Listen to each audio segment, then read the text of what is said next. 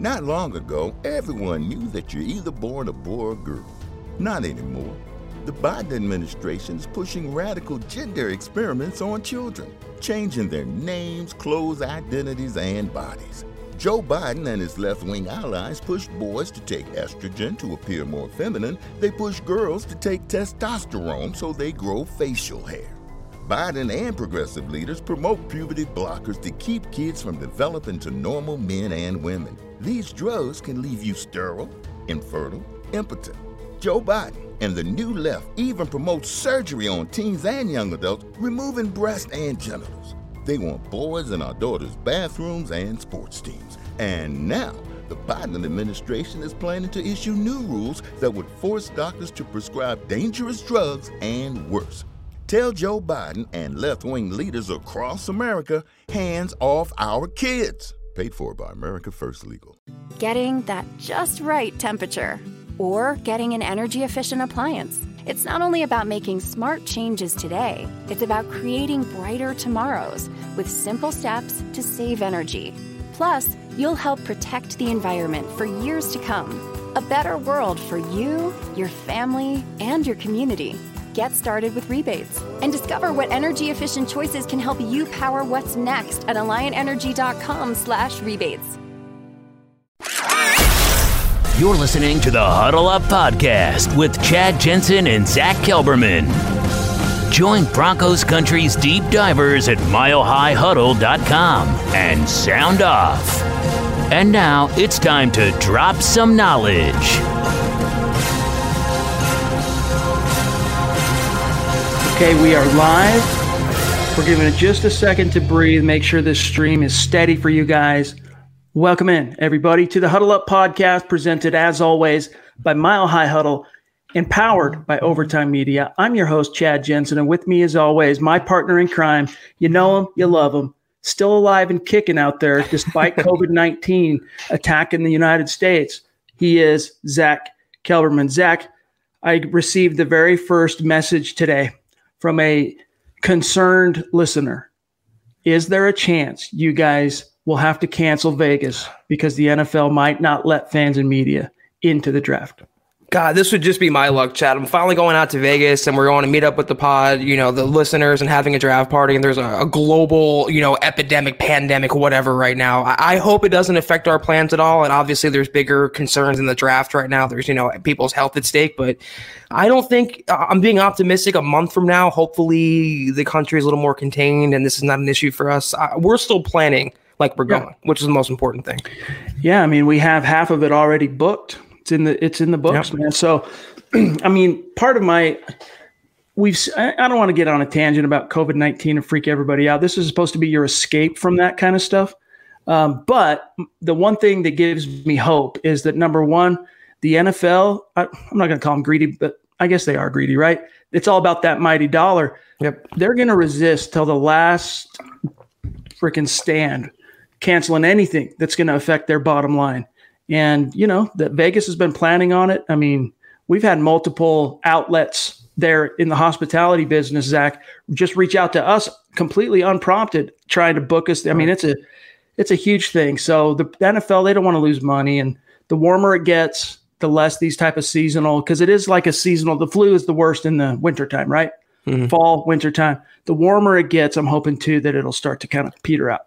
Well, if anything, maybe they'll just have the draft with no people in the audience. Just the, the picks up there and getting their jerseys, taking their picture, and then walking off the stage. We'll have to see what happens. The NBA is starting to play games. It was announced tonight without fans in the stands, which is weird and creepy to me. That's a whole other story. But you know, I'm optimistic with you. Like people don't realize, and we're not going to make this a coronavirus podcast tonight. People don't realize the flu every year annually is more deadly. The mortality rate, relatively speaking, is higher. Yet people are freaking out. If you just wash your hands and you maintain just common sense hygiene, I think you can avoid it. But we have to obviously monitor chat as the days go on. Yeah, the good news is, you know, China has already contained it. The growth rate has is going down now and same with uh, Korea, South Korea. So, you know, it's still kind of growing in certain places that are just really getting exposed to it. But let's just hope we can all be smart about our hygiene, washing our hands more, you know, maybe be a little bit more conscious about running into big social situations if you don't have to, things like that, and hope for the best. Hope for the hope that the WHO and the professionals at the CDC and the government are doing the right thing. So yes, this is this is an escape for us, and it's an escape for you. We came here to talk football. In fact, the only reason we brought up the I brought up the COVID nineteen thing to open the show is I just want to ease everybody's concerns at this point. The NFL there have been murmurings that they're considering possibly doing that for the draft, hmm. keeping out fans, keeping out media. But it right now it's very much just in the could happen kind of bucket. Okay. And there's still almost two months, six weeks basically till the draft. So a lot could happen between now and then. There's nothing to dictate that they need to make a decision today. So I think they're going to let this go, Zach, a little bit closer to the deadline. You know, as long as you got a couple weeks notice, I think they'll be okay. There's no reason to to slam the door today, and they got time to wait and see how it goes. But what we're going to talk about here today, and by the way, welcome into everybody that's been hanging out in the room: King Stacy, Jeff Bailey, Black Knight 232, Axe Jones, Noble Young. It's good to see all of you, Justin. Um, tonight we want to talk about not a lot happening in terms of exciting news as it relates to your Denver Broncos. There are a few nuggets. One of them includes a new report connecting Amari Cooper to the Denver Broncos. And we're going to talk about that. But first, just a couple of quick matters of business, you guys. Make sure you're following the show on Twitter right here, as you can see on the screen at Huddle Up Pod. It is the best way for you to keep your finger on the pulse of what's happening with this show in real time. And also, you want to stay up to date on everything that's happening with your Denver Broncos in real time, breaking news, analysis, NFL draft, the whole nine yards make sure you're following the uh, the mothership, as it were, at Mile High Huddle on Twitter as well. And you know, Zach, I think we would be remiss to not do this. I'm going to remind everybody to head on over to huddleuppod.com to uh, check out the merch store. Zach has recently added a new product, and it's been a hot seller going yeah. off the shelf today. When did you debut it? Last night? Yeah, it was it was literally last night. We put it up on the store officially. We already got a couple orders on it, and uh, yeah, I mean it's it's it's rolling out there. So mm-hmm. I'm going to show you guys really quick. You got the, the so far this blue hoodie and this hat have been the uh, yeah. number one bestseller, followed by this blue shirt. But this uh, tank top is rising up the charts already today. Multiple multiple orders, and then of course bunch of stuff men and women. So check that out when you get some time. Just a, another organic way to support the Huddle Up podcast and Mile High Huddle and what we're doing, bringing you this content on the daily. This is the Overtime Podcast Network. Getting that just right temperature or getting an energy efficient appliance. It's not only about making smart changes today, it's about creating brighter tomorrows with simple steps to save energy. Plus, you'll help protect the environment for years to come. A better world for you, your family, and your community. Get started with rebates and discover what energy efficient choices can help you power what's next at alliantenergy.com/rebates. Not long ago, everyone knew that you're either born a boy or girl. Not anymore. The Biden administration is pushing radical gender experiments on children changing their names, clothes, identities, and bodies. Joe Biden and his left wing allies push boys to take estrogen to appear more feminine. They push girls to take testosterone so they grow facial hair. Biden and progressive leaders promote puberty blockers to keep kids from developing to normal men and women. These drugs can leave you sterile, infertile, impotent. Joe Biden and the new left even promote surgery on teens and young adults, removing breasts and genitals. They want boys in our daughters' bathrooms and sports teams. And now, the Biden administration is planning to issue new rules that would force doctors to prescribe dangerous drugs and worse. Tell Joe Biden and left wing leaders across America hands off our kids. Paid for by America First Legal. All right, Zach. So let me bring up so, first of all, we had uh, one of our former colleagues at 24 7 Sports, Patrick Walker, now with CBS Sports, kind of spitball, crystal ball guesswork that the Broncos might be interested in, in Amari Cooper if he were to hit the market, right? This was, I don't know, a month ago, maybe, maybe a couple weeks. Well, Troy Renck of Denver 7 you know, we basically said we'll take it seriously if we hear it from someone that's actually plugged into the building at Dove Valley, right? And and Troy Renck is one of those guys. He reported yesterday on Twitter that if Amari Cooper does end up hitting the market, and I'll let you kind of explain what the lay of that land looks like, Zach. Yeah. That the Broncos would be interested. Now, the big uh, fly in the ointment, though, obviously, is that all signs point to the Cowboys, who have about 74 million in cap space, finding a way to get that deal done. What have you heard? It, uh, the same as, as what you've heard, Chad. They are working diligently right now, feverishly to get him locked up before the franchise tag deadline, which was moved to Monday, right before the legal tampering window opens. And if all else fails, we'll just tag Dak Prescott. But the one guy getting a big contract in Dallas, I believe, and all the tea leaves suggest it will be Amari Cooper, potentially got $20 million a year, maybe a little less, but he's going to reset the entire receiver market. And uh, even if he was cheaper, though, I just don't see him as a fit in Denver. I don't think he's what the Broncos need. He's a great, great wide receiver, the best route runner in the entire NFL, as far as I'm concerned. He's just not the speed demon type. He has some uh, drop you know issues with drops. He has some injury history, even though he battled through three different lower leg injuries last year. He's just he's expensive, just not the, what the Broncos need to invest in when they already have Courtland Sutton on the outside, and they're not going to even get that chance. As far as I know, he's not going to hit the open market. He will stay in Dallas long term. They did not surrender a 2018 first round draft pick to rent the guy for a year and a half. He's a long term plan in Dallas one of our colleagues, Mike Fisher, good friend of mine, who covers the Cowboys for SI. Um, I talked to him about it today. We uh, we chit chatted, and he said he's not going to hit the market. Amari Cooper is not hitting the market, but let's just pretend for a second that he did. Zach, in what world, if you're the Denver Broncos and you're sitting here with $57.5 million in cap space, you know you're going to be able to bump that number up to 67 and some change once you have a conclusion to or resolution to Joe Flacco.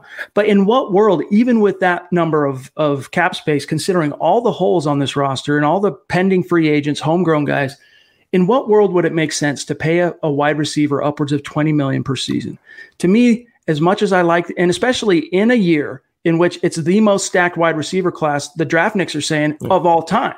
So to me, it doesn't, I mean, in a perfect world, sure. It would be great to have Amari Cooper if he wasn't trying to command 20 million a year, I'd be all for it. I just don't see that being feasible and realistic, even if he were to hit the market, which, as we've established, is extremely unlikely to happen. The only world where it would be plausible is if the Broncos did not have Courtland Sutton. They did not have a number one receiver, number two wide receiver. They did not have anyone at, at that position had to fully restock. Then I can see the Broncos ponying up and, and, and meeting Amari Cooper's price tag. But having that number one guy and needing a true speed complement more on the Emmanuel Sanders, Tyreek Hill mode, Henry Ruggs mode, CeeDee Lamb mode, it's not it's not Amari Cooper. Great tech, tech technician, excuse me. Great hands. Uh, you know, just a good football player overall, but not what the Broncos need to invest in. They have other near, needs, other positions they have to fill. Not twenty million a year on Amari Cooper. Black Knight jumping in on uh, super oh, nice. chat. Appreciate you, brother. He says, "Got my tank top ordered. You're the man. We let us know how you, you like it too. Yeah, yeah. Send us a uh, send us a selfie. We we want to vault that and give you a shout out, show you some love. Cole Hasty also jumping oh, in. Cool. Thank you, Cole. Twenty dollar donation on Super Chat. Every little bit helps. You know, we're never going to ask you guys to do that, but every little bit helps. You know how much we appreciate that. We love you. We appreciate you. And uh, like I said, we're we're looking forward to doing some really fun things with the podcast, and hopefully, this datgum COVID nineteen bug doesn't ruin one of our our biggest plans for this spring. All right, let's uh, let's grab here while I'm looking at this, what are you hearing, Zach, on the Byron Jones front?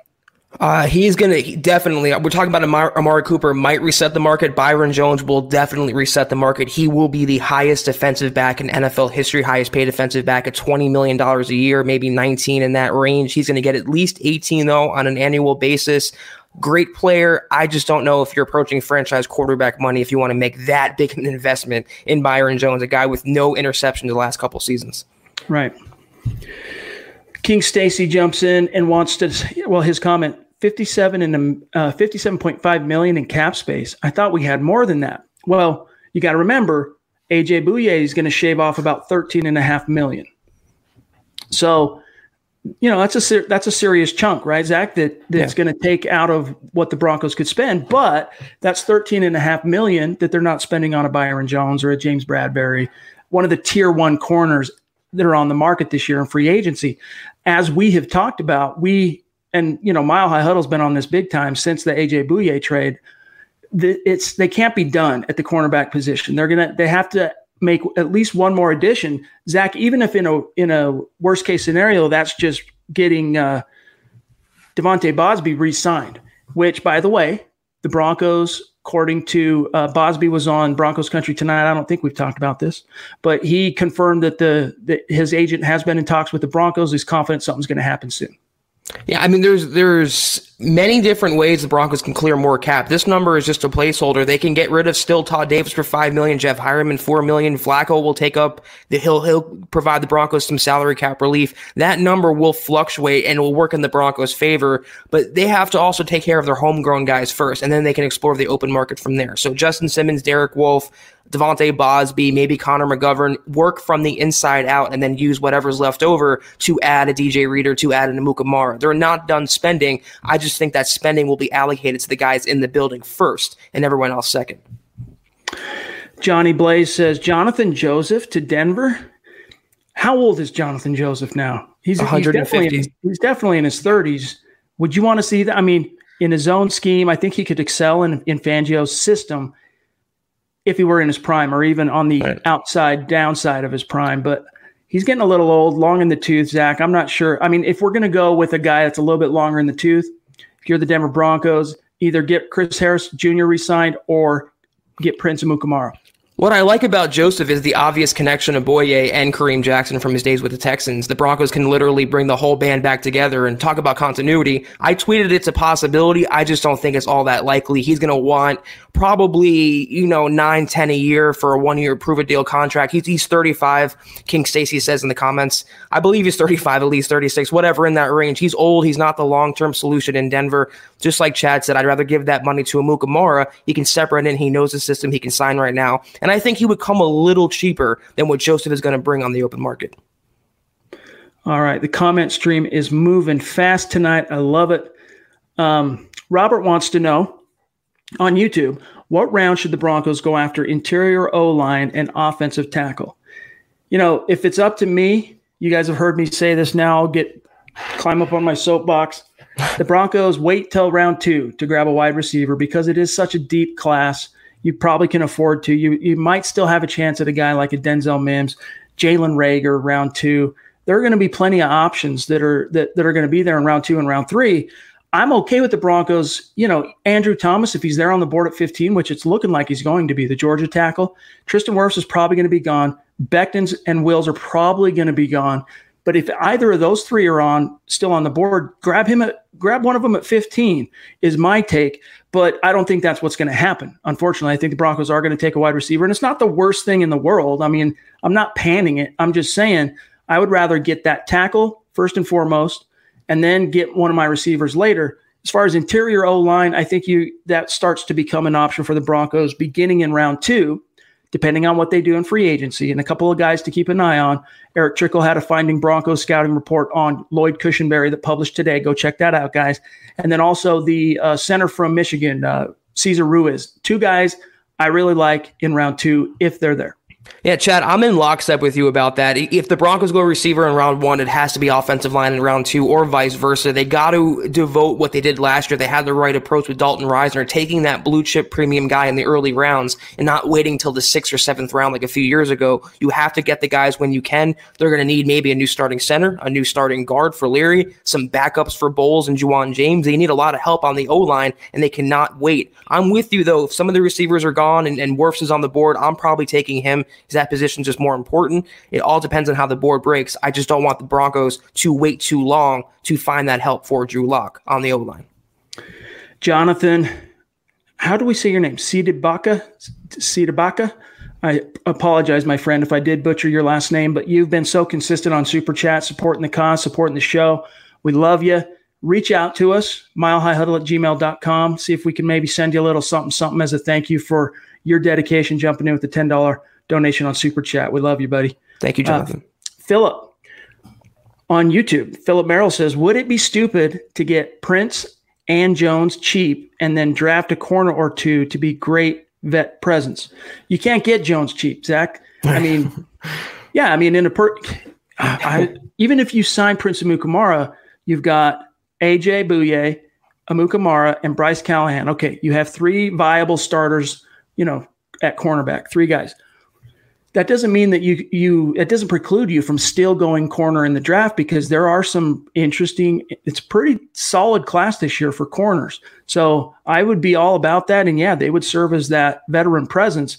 Just kind of stray away from the Isaac Yiadom, Brendan Langley, tall, long, yeah. raw, athletic. You know, uh, I mean, Yiadom's not.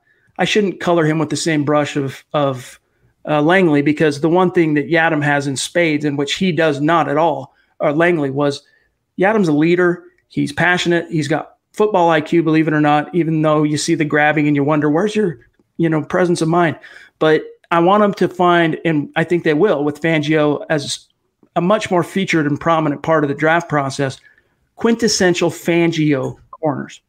Yeah, you know, the, obviously the Broncos need cornerback help, but they traded for Bouye, and if they sign Prince Amukamara and sign Byron Jones and draft two corners, they don't need five new cornerbacks. They're not that, you know, poorly off right now. Um, Jones is not going to come cheap, and right now, um, the Bouye trade was an admission that that Byron Jones is too pricey for the Broncos' interest this offseason. He is out of their range. They did not want to devote that money. They still got a number one corner, former Pro Bowl guy for a fraction of the cost. They might sign a Mukamara as depth. Chad and I both endorse that move and they're going to draft someone for depth purposes. They are not going to go all in to that extent though for Jones and a Amukamara. I can see a Amukamara happening. Definitely not Byron Jones. This is the Overtime Podcast Network. Not long ago, everyone knew that you're either born a boy or girl. Not anymore. The Biden administration is pushing radical gender experiments on children, changing their names, clothes, identities, and bodies. Joe Biden and his left wing allies push boys to take estrogen to appear more feminine. They push girls to take testosterone so they grow facial hair. Biden and progressive leaders promote puberty blockers to keep kids from developing to normal men and women. These drugs can leave you sterile, infertile, impotent. Joe Biden and the new left even promote surgery on teens and young adults, removing breast and genitals. They want boys in our daughters' bathrooms and sports teams. And now, the Biden administration is planning to issue new rules that would force doctors to prescribe dangerous drugs and worse. Tell Joe Biden and left wing leaders across America hands off our kids. Paid for by America First Legal. Mary redeemed a $50,000 cash prize playing Chumba Casino this year. I was only playing for fun, so winning this was a dream come true. Chumba Casino is America's number one social casino experience. It's serious fun. With over 80 casino style games to choose from, you too could win life changing amounts of cash. Be like Mary. Log on to ChumbaCasino.com and give them a whirl. That's ChumbaCasino.com. No purchase necessary, void, or prohibited by law. 18 plus. Terms and conditions apply. See website for details. The voice in the preceding commercial was not the actual voice of a winner. Stu McPeak, one of our number one superstars on Super Chat, jumps in with a $20 donation. We love you, Stu. Thank you, Stu. He says, I've been flying everywhere. Use some common sense and you will be fine. Talking about COVID 19. Exactly. Uh, a friend of mine recently hopped on an airplane uh, in Indianapolis, back forth. He said that there were still plenty of people flying. You just got to be smart about what you touch. Don't touch your eyes. Don't touch your mouth. Don't touch your nose as long as you're washing your hands regularly and you're being cognizant of what you touch, it's you're going to mitigate a lot of the risk. And don't freak out. Again, this is not a, a, coronavirus pod tonight, but don't freak out if you have like a runny nose or some seasonal allergies. Those are all normal, and you wouldn't be freaking out about it if there wasn't an epidemic right now. If, if there's a dry cough and you feel totally systemically weak and tired, that's probably it. But don't freak out. Like Stu said, wash your hands, don't touch your face, you'll be fine. Miller 707 Champ on YouTube wants to know Is it realistically possible to get Byron Jones, DJ Reader, and Cory Littleton in free agency? Then get Ruggs, Jeff Gladney, uh, the corner from TCU, and the center from Michigan Ruiz what in a the draft. That would be a dream offseason, uh, Champ. It really would be. On the free agency side of that, I think you'd have to. It, best case scenario is you the Broncos might be able to get two of those guys. They're not going to go pay top dollar for Byron Jones when they just landed AJ Bouye, though. They're going to, they will add another corner, Zach, but it's going to be a second, third tier caliber corner, but one who is definitely starting caliber, just not top of the market. And the top of the market guys right now are there's basically three vying for that spot: Byron Jones, Chris Harris, and James Bradberry. I mean, Broncos fans right now should forget about Byron Jones. He's probably going to go to the Eagles, the Jets, the Giants, teams with salary cap space and, and enough money to meet his demands, which could be, again, $20 million a year, new historic contract for cornerbacks. DJ Reader is a definite possibility depending on what the Broncos do with Derek Wolfe. Uh, Cory Littleton, though, one of my favorite targets of the offseason. I hope he doesn't price himself out of the Broncos range either. Depends what Elway wants to do with that position. I hope they explore it. But among the three, Reader is the, the most likely player to come to Denver. Count out Byron Jones right now. Brent, you must have a crystal ball, dude, because that was literally the, the one piece of swag we've been working on today. He wants to know when we're going to have an orange men's thong in our merch store. It's coming, dog. Okay, it's coming. MHH style. Watch. All right, Joe wants to know. So, are we going to re-sign Wolfe?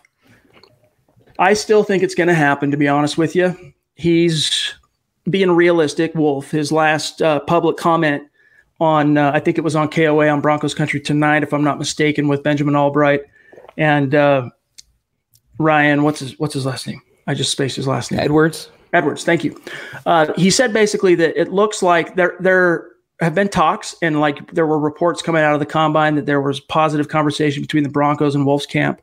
Wolfe acknowledged that. He said, but it looks like they're going to first let me hit the market. And then he said something about, you know, basically saying that they like me, they love me, but not at that price. So whatever he's asking for today, they're not exactly amenable to just hurry and get him signed up on that. They want him to have maybe a little bit of a reality check, see if they're not tripping, you know, see if they're seeing this thing correctly. And, you know, if he hits the open market, Zach, and finds offers about at or less than what the Broncos are currently willing to give him, then he'll come back and he'll sign in Denver. If it's something that blows it out of the water or is something he's seeking on the open market, it won't eliminate the Broncos as an option, but the Broncos would then have to come back to the table and say, yeah, we'll compete with that offer.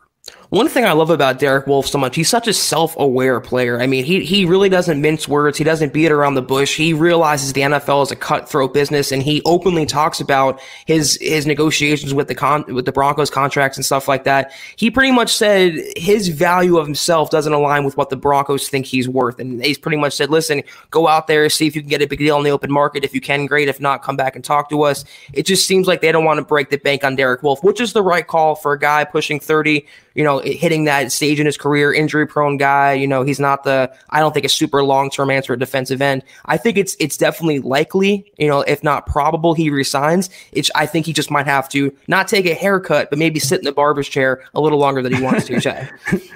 just a little off the top. No big. Yeah, exactly.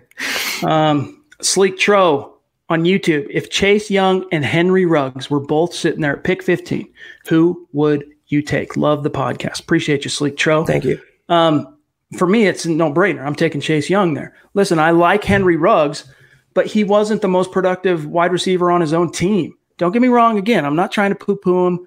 Explosive, phenomenal athlete. He's going to be a stud in the NFL. But Chase Young could be the next generational pass rusher. That could be the next Von Miller. And even though the Broncos are stacked, you got Von, you got Chubb, you go you get back to that question of Chase Young being like, well, who who do you sit down?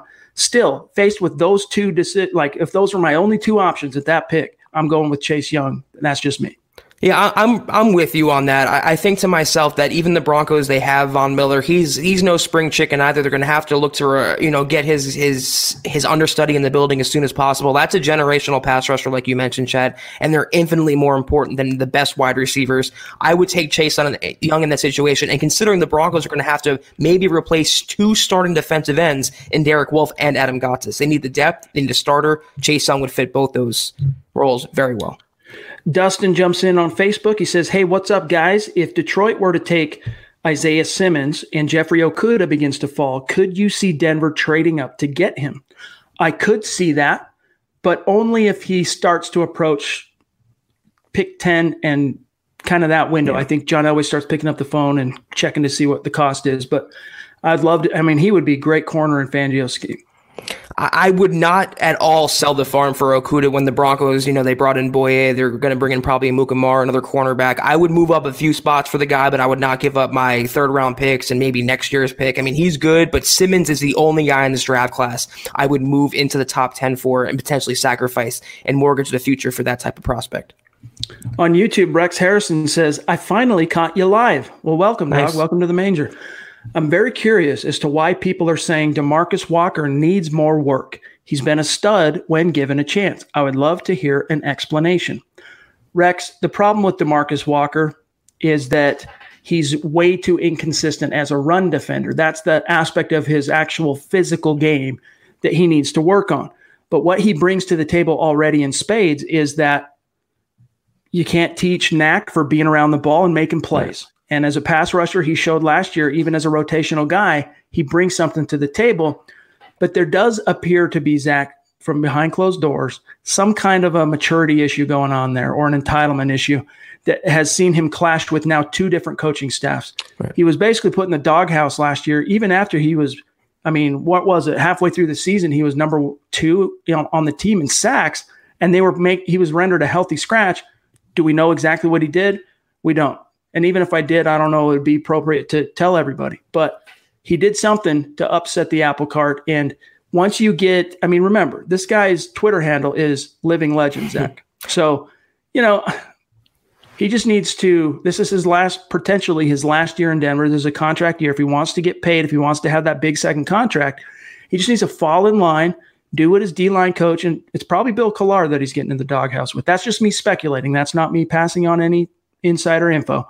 But Bill Kollar dictates who dictates what the rotation on the D line is more often than not. So if he can just kind of man up in a sense and just focus on the, the task at hand, and he gets more snaps as a first and second down run stuffer, maybe it'll come. But Zach, to me, he's probably going to end up being a traditional three, uh, traditional four three defensive end. You know that really only has an impact on passing downs.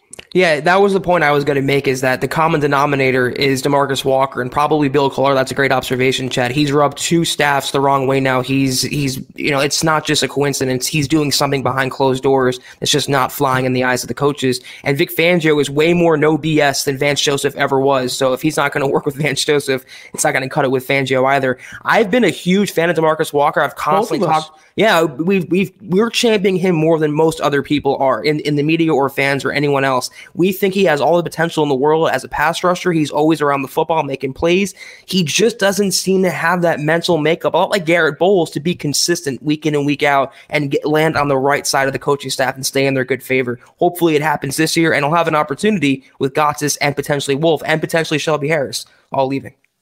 Damian Clark Warren jumps in with a $20 donation on Super you, Chat. Wow. Wow. Thank you, Damian.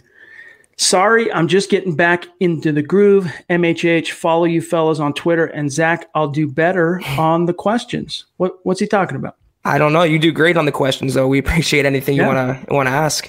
Absolutely. Appreciate All the right. donation. Thank you. Let's see what else we got here. Jody wants to know on Facebook Zach, wouldn't protecting Lock be helping him? In other Yeah. words, you know, getting him that left tackle, that's also helping Lock, wouldn't it be? That was the point I was making. Is like I've been saying that it doesn't matter who his receivers are if he's going to be on his back every single down because he's getting harassed by opposing defenses. It's just as important the Broncos lock down his edge protection with behind Bolles and Ja'Wuan James, and also the interior with with Leary and potentially McGovern leaving. Absolutely, it's just as important, if not more important, getting him behind a fortified front five. Fronty Pro 4X on YouTube. Been a fan of the channel for a while now. Thank you. And I may be a bit off topic here, but why do you all continue to say Drew Lock is the franchise QB for Denver when he's only played five games? Relax, guys. Well, Fronty, I don't know how long you've been uh, listening to the podcast, watching the channel, whatever on YouTube, but Lock is a guy that we've been talking about as possessing franchise tools since before the draft, before he landed in Denver. We were on that train.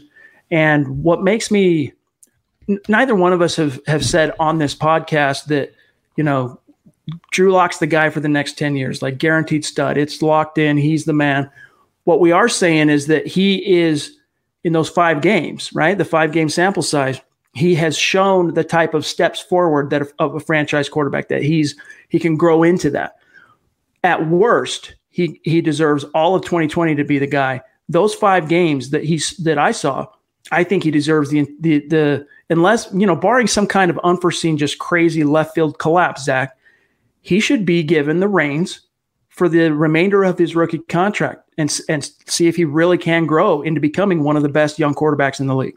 Every time we make a statement or declaration on Drew Lock, we preface it by saying he's the franchise quarterback for 2020. He has earned that right for this season. Beyond that, I'm not ready to say he should be in Canton. I'm not ready to say he should be the quarterback the next decade. He's going to be the next Peyton Manning. He is the guy for 2020. He earned that with his play last year. And it's amazing how Broncos fans always pine for a franchise quarterback and complaining for one. And now that you guys have one, you're quick to, you know, invalidate what he did on the field, his four and one record, his performance. He really has franchise caliber tools. And it's not just Chad and I saying that. He's shown that on the field, off the field with his personality, with his arm talent. He is the guy for 2020. And if he flops, Chad and I will be the first ones to eat crow on him. I just don't think yeah. it's going to happen. I think he's only going to get better and be that franchise guy for the long term. And Fronty, I mean, give the guy his, his due. I mean, the kid balled out in five games down the stretch, four and one. I mean, even AJ Bouye said that you know, he one of the reasons he was amenable to coming to Denver is because he'd been paying attention to what was going on with Drew Lock, and he likes the way this team is headed, the direction they're headed. I mean, it's already having and could have an, an even bigger effect in free agency, but the Broncos are going to be able to utilize that like you should with, be able to with the franchise quarterback as a recruiting tool. So keep your chin up, stay positive, stay optimistic. I, yes. We assume you're watching this channel because you are a Broncos fan. I would try and find the glass half full instead of half empty with Drew Lock and don't tempt fate. Jake Gerard jumps in on Super Chat, $5 donation. Thank, Thank you, Jake. Jake.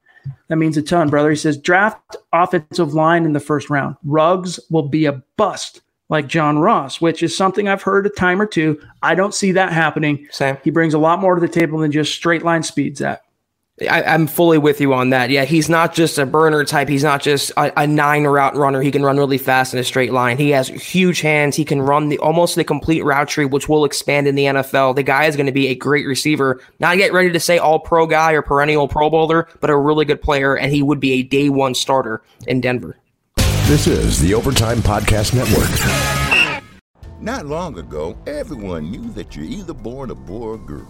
Not anymore. The Biden administration is pushing radical gender experiments on children, changing their names, clothes, identities, and bodies. Joe Biden and his left wing allies push boys to take estrogen to appear more feminine. They push girls to take testosterone so they grow facial hair. Biden and progressive leaders promote puberty blockers to keep kids from developing to normal men and women. These drugs can leave you sterile, infertile, impotent.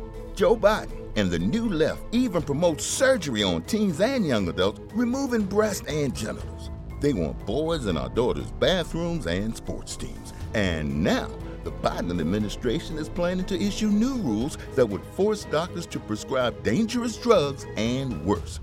Tell Joe Biden and left wing leaders across America hands off our kids. Paid for by America First Legal. Mary redeemed a $50,000 cash prize playing Chumba Casino this year. I was only playing for fun, so winning this was a dream come true. Chumba Casino is America's number one social casino experience. It's serious fun. With over 80 casino style games to choose from, you too could win life changing amounts of cash. Be like Mary. Log on to chumbacasino.com and give them a whirl. That's chumbacasino.com. No purchase necessary, void, or prohibited by law. 18 plus. Terms and conditions apply. See website for details. The voice in the preceding commercial was not the actual voice of a winner. Buonaby says uh, Tyler Polumbus of 1043 The Fan said he thinks the Broncos should draft Jalen Hurts on day two. Of course he does. Yeah. Yeah. I mean, Tyler Polumbus, uh, all due respect to him, he's a great guy. I think he's d- done really well with DMAC on 1043 The Fans, uh, the drives, trying to kind of replace Big Al long term and recapture some magic for that show. Nothing but respect for Tyler Polumbus. If Jalen Hurts is there on day three, maybe but I'm not a huge fan of that. He's he still has quite a bit of developing left to do as a quarterback. Taking him on day two, I mean, uh, I don't. That's a little that's a little rich for me. What would that signal to Drew Lock as well? We're taking a quarterback that high in the draft after anointing you pretty much the guy for 2020. You don't want to mess with his confidence on the field or off the field. The Broncos, we've been saying it ad nauseum every podcast, Chad and I. They have to hammer home the fact he is the starting quarterback and, and through the media with their personnel moves, how they construct the roster, he needs to be far and away protected and almost mothballed or, you know, in, in some protective sheath as the guy. No distractions, no high price backups, no high profile backups, just Drew Lock as the QB one. Steven jumps in on Twitter saying, longtime listener on YouTube. Keep up the great work. Look Thank forward you. to watching you guys when you go on. Appreciate you, buddy. Thank you.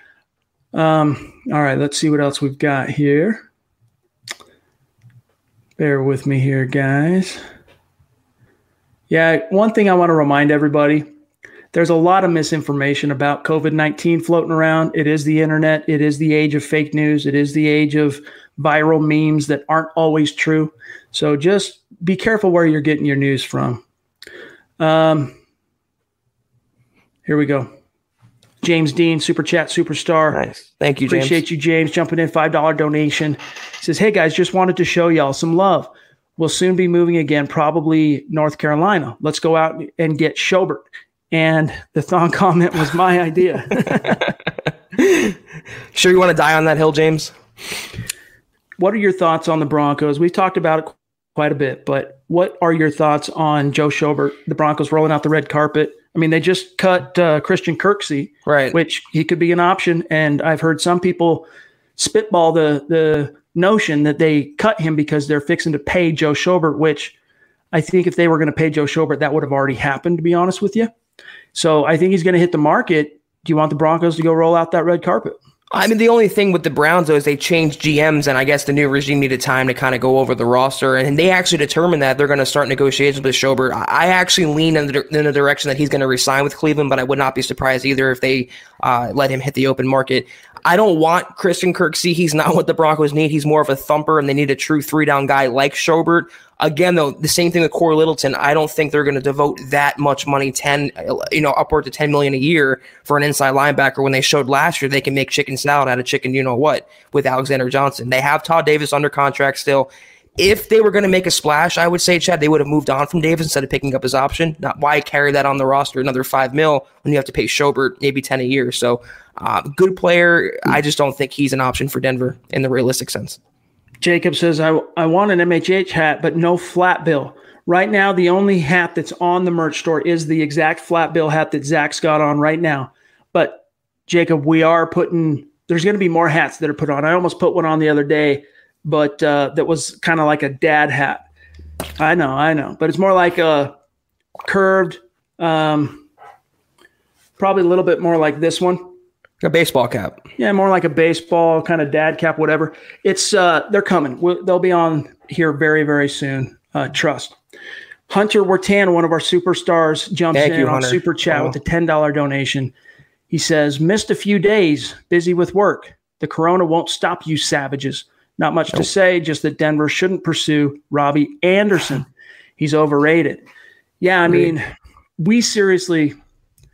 Zach, have we canceled the podcast since we've partnered up? Have we canceled the podcast because one of us have been under the weather? I think every time we've we've We've gutted through it. Yeah. yeah, both of I don't- us. So I don't think so. Yeah. I, I remember maybe we were considering it once. We were talking about it. I think we even still recorded that. It might have been before we did Super Chat, though. They weren't live podcasts at the yeah, time. it might have been before live and all that. But um, Robbie Anderson, I'm with you.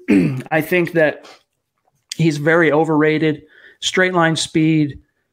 I mean, I, it's not that I wouldn't want to see him in Denver, like without exception, but it would have to be at the right price. Like I'm not going out and paying through the nose for a guy that is good at you know nine routes and deep post. Like he's got to be able to bring more to the table, and if he can't, then he's got to take a more reasonable contract. The ironic thing is, Robbie Anderson is more the type of player that fans are worried Henry Ruggs is going to be. He is literally just a speed guy. He can run in a straight line, and he's going to probably get 9, 10, 11 million dollars a year, and he's injury prone. I do not want him in the least. I do not want him, the Broncos, making that investment, him not playing games at all like Ja'Wuan James last year. So, no Robbie Anderson, no veteran, really free agent wide receivers. Take care of that need through the draft. All right, here's an interesting one. Zach, I'll do offense, you do defense. Paul says on YouTube, what would your dream lineup be for the Broncos hmm. week one? What would be the most real? Well, well, there's only one or let's do the dream lineup. Zach, you want offense or defense? Oh, I kind of want offense. Okay, you Be do honest you. offense. All right, I'm gonna go. God, it's it's so tough because I'm so conflicted in round one. I'm gonna go obviously Drew Lock at quarterback, Philip Lindsay at running back, you know Janovich at fullback, wide receiver obviously Sutton, and I'm not gonna go every wide receiver. but Wide receiver two, oh, uh, Just I'm the gonna s- starting lineup. I'm going to say Rager, and I'm going to say at tackle, I'm going to say Wirfs for Bolles. He'll be a backup this year. And then I'm going to say, oh my God, Risner. I think they bring back McGovern. Uh, guard, I, I, don't, probably someone in the draft I can't think Remember, of. Remember, it's now. a dream. It's a dream.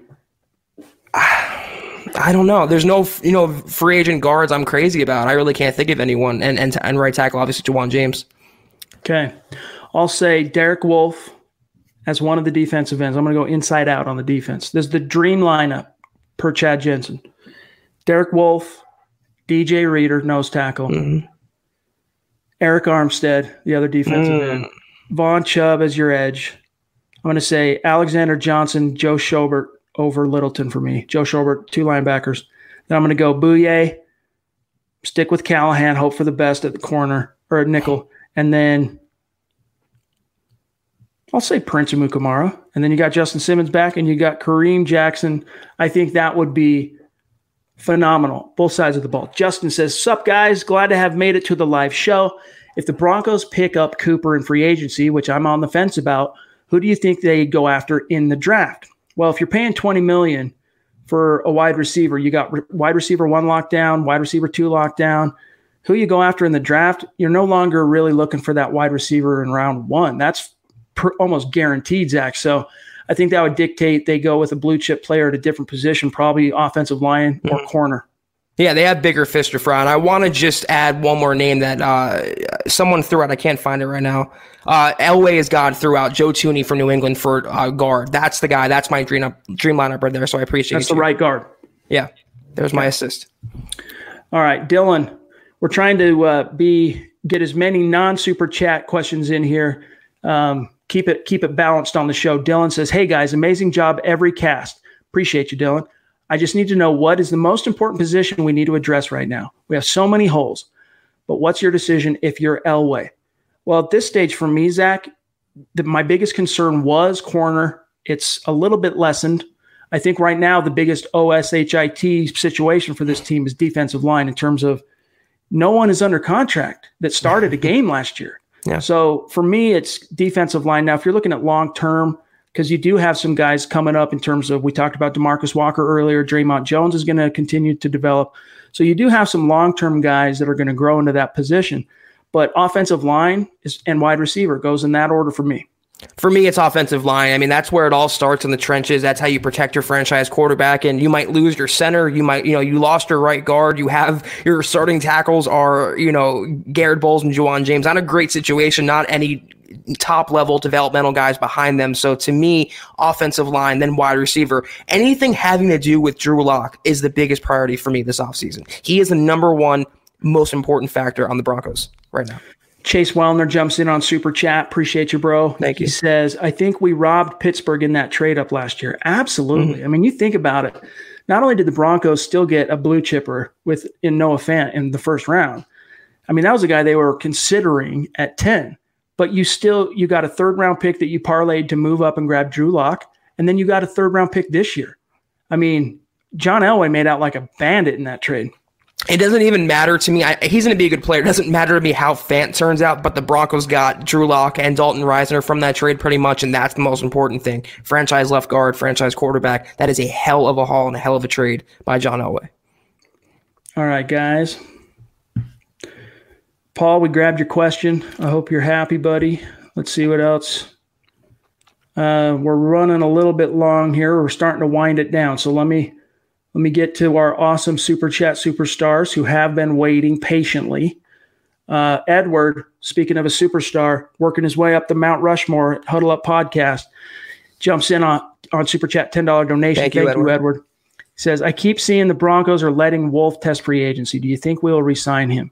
yeah, dude, we really, I do. I think he ends up coming back to Denver. He is going to test free agency. Like that is going to happen. But I do think he's going to find a slightly cooler market than what his current demands for the Broncos are, which will bring him back to the table and the Broncos will get him locked up. Two year, two, three year deal.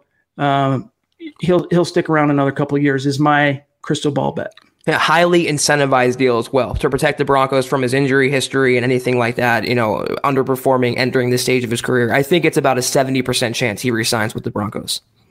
Terry Randall proving, as always, the Broncos country is not a geographic location. It is a state right. of being.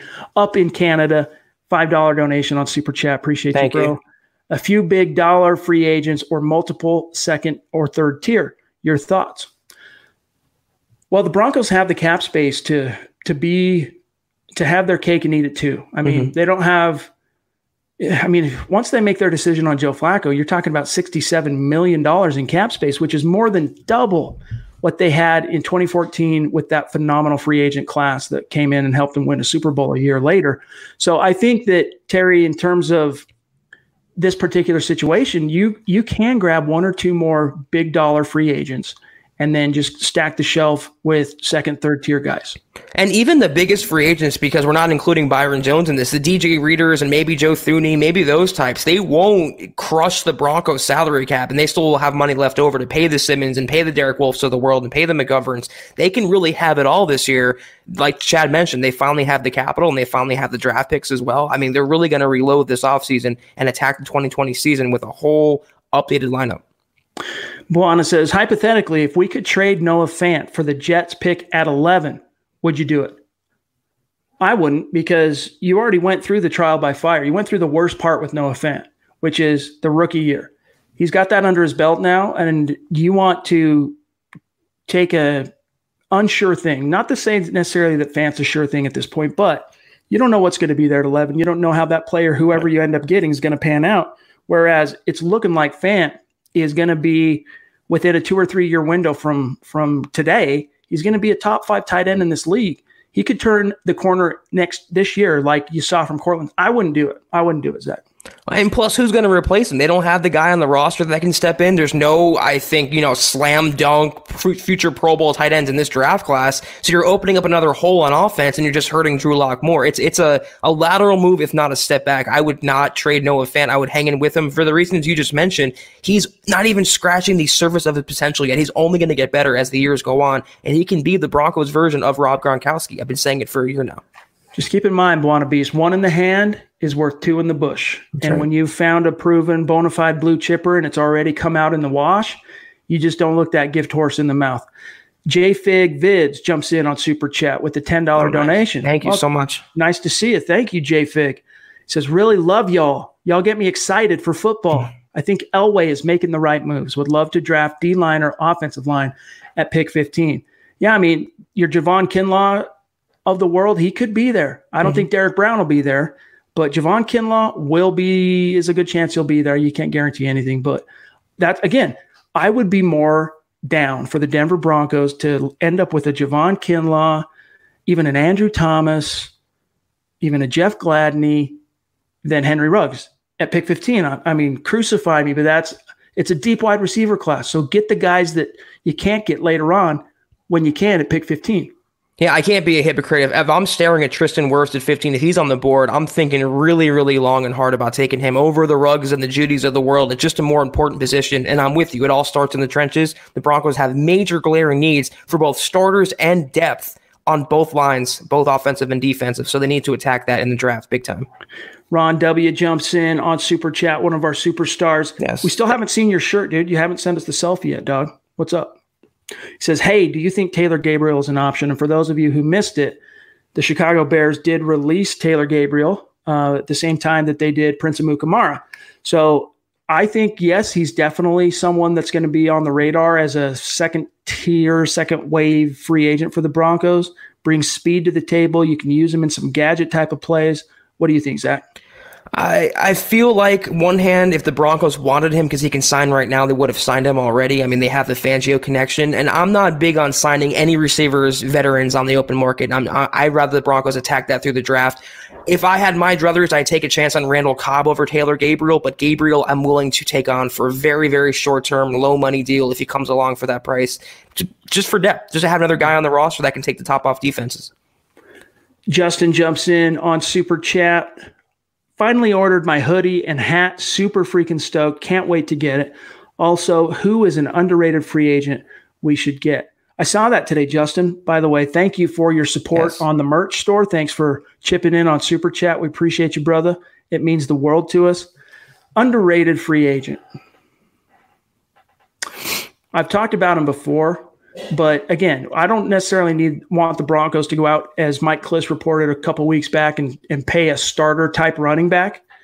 But DeAndre Washington is a pass catching running back that you could probably pay one or two million bucks a year on a short term deal to come in and provide not only that third down ability, but a little enough wiggle and enough explosion you can use in between the tackles and complement Philip Lindsay. Philip Lindsay needs to get paid though. Mm-hmm. That's a good call, Chad. I'm going to go with Ted Karras from the Patriots. He's a center who's hitting the open market this year with Andrews. He's dealing with blood clots. And we all talk about Joe Thuney being the big time ticket free agent there. And, and he really is. He's a great player. But Ted Karras would grade it out as a top 20 center according to Pro Football Focus last year. He would obviously step in right away and replace Connor McGovern, probably do a better job than him in pass protection.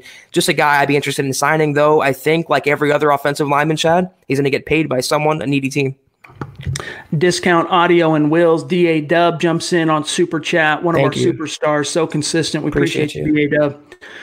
No way on Melvin Gordon. Pass, not worth the money. Plus, why upset Philip Lindsay? Roll with Lindsay and Royce Freeman and a cheap vet, Yep. maybe, or an undrafted guy. Preach Hey, it. Exactly. You're preaching to the choir, my friend. I just keep wondering why all these reports on running backs. I'm actually working on a story right now.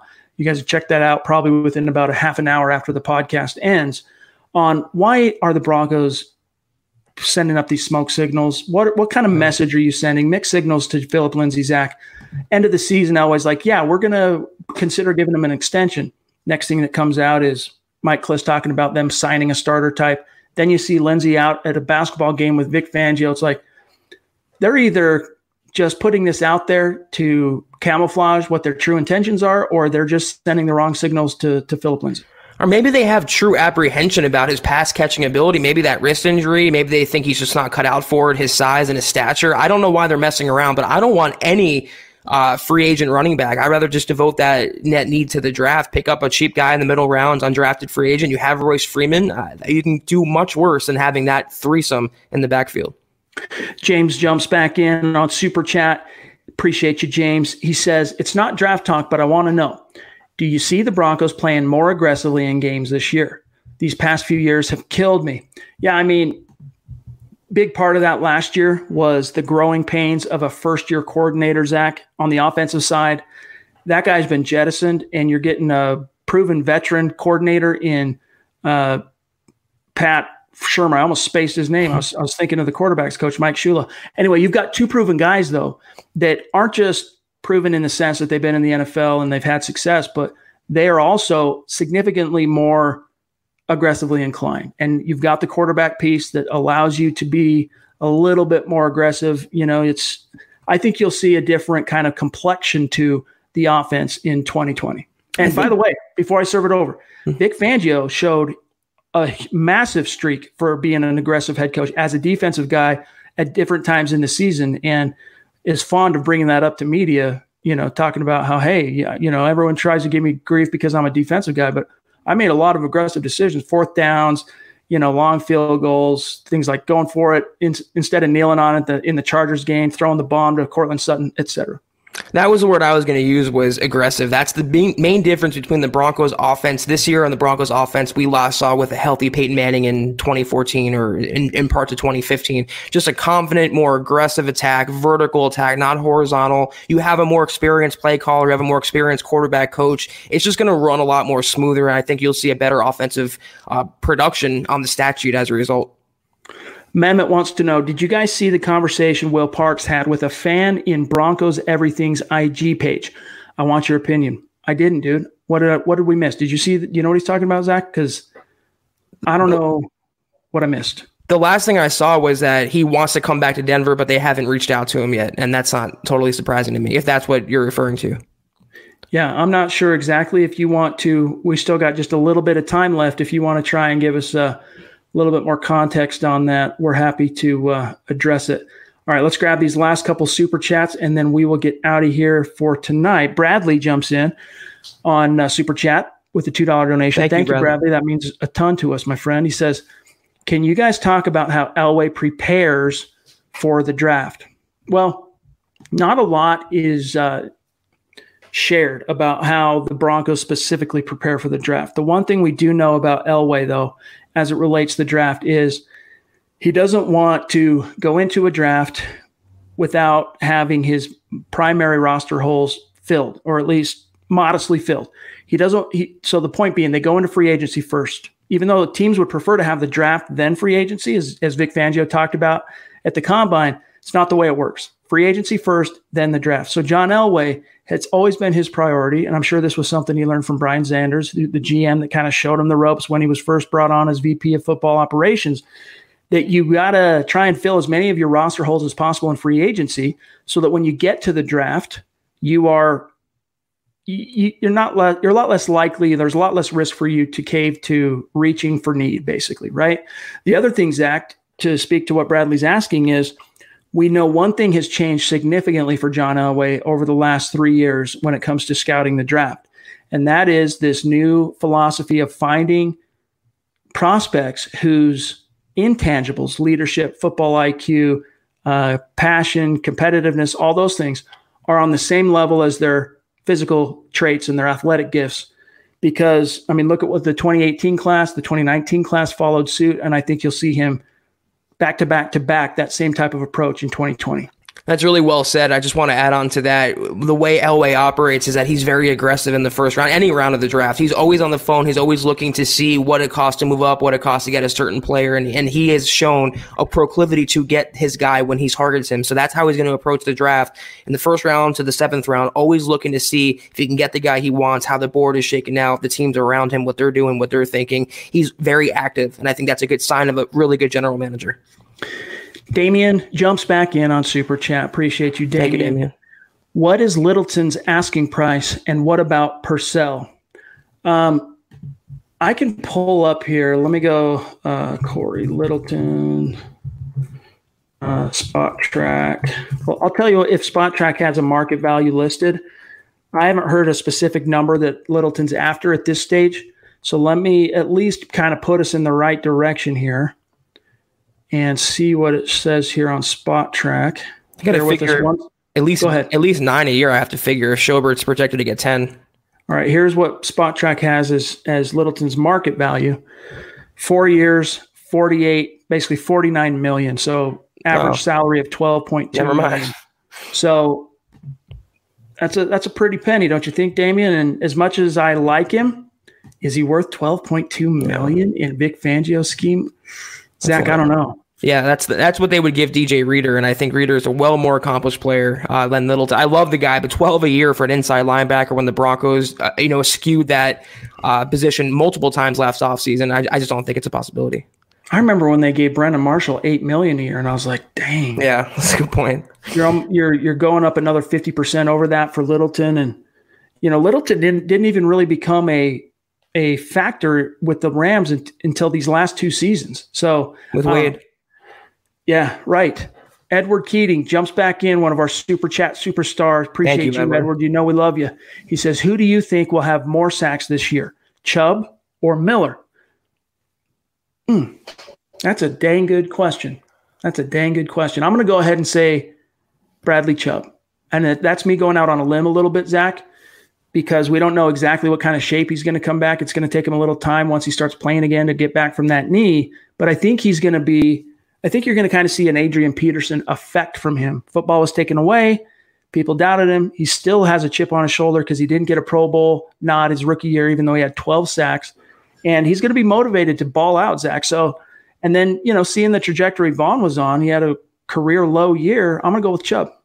You know, I can see that, and in some ways, Bradley Chubb is a better player than Von Miller in certain aspects. I just think Von is going to have a truly resurgent year in Vic Fangio in the second year with Vic Fangio. He's looking, he's already eyeing his second contract, his his next probably last major massive deal. And I just think coming off a disappointing year, he's heard all the criticism. He still has a big ego, Von Miller. He's still very talented. He showed at the end of last year uh, that he still has very much gas left in the tank. I just I predict him to have you know a true Von Miller season this season, 15 sacks, 16 sacks, the Von that we all know. And Bradley Chubb though, not too far behind, 12, 13 sacks. It's going to be a dynamic duo to watch again.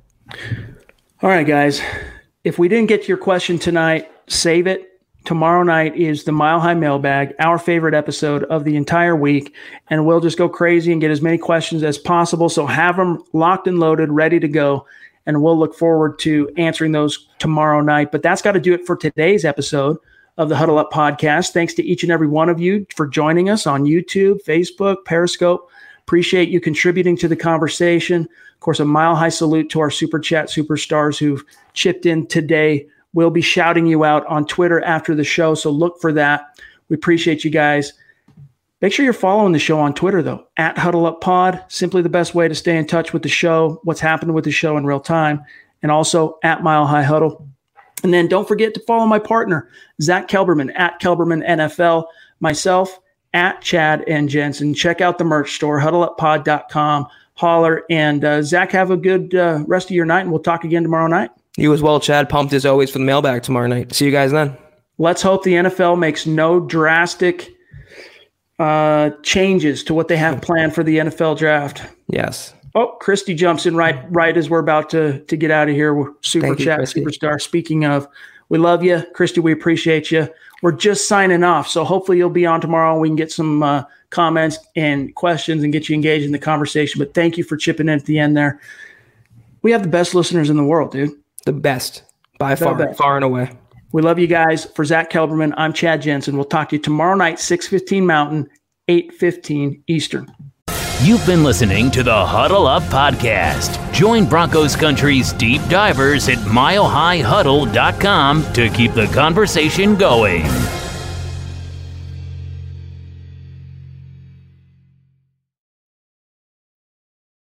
Not long ago, everyone knew that you're either born a boy or girl. Not anymore. The Biden administration is pushing radical gender experiments on children, changing their names, clothes, identities, and bodies. Joe Biden and his left wing allies push boys to take estrogen to appear more feminine. They push girls to take testosterone so they grow facial hair. Biden and progressive leaders promote puberty blockers to keep kids from developing to normal men and women. These drugs can leave you sterile, infertile, impotent. Joe Biden and the new left even promotes surgery on teens and young adults, removing breast and genitals. They want boys in our daughters' bathrooms and sports teams. And now, the Biden administration is planning to issue new rules that would force doctors to prescribe dangerous drugs and worse. Tell Joe Biden and left wing leaders across America hands off our kids. Paid for by America First Legal. Not long ago, everyone knew that you're either born a boy or girl. Not anymore. The Biden administration is pushing radical gender experiments on children, changing their names, clothes, identities, and bodies. Joe Biden and his left wing allies push boys to take estrogen to appear more feminine. They push girls to take testosterone so they grow facial hair. Biden and progressive leaders promote puberty blockers to keep kids from developing to normal men and women. These drugs can leave you sterile, infertile, impotent. Joe Biden and the new left even promote surgery on teens and young adults, removing breasts and genitals. They want boys in our daughters' bathrooms and sports teams. And now, the Biden administration is planning to issue new rules that would force doctors to prescribe dangerous drugs and worse. Tell Joe Biden and left wing leaders across America hands off our kids. Paid for by America First Legal.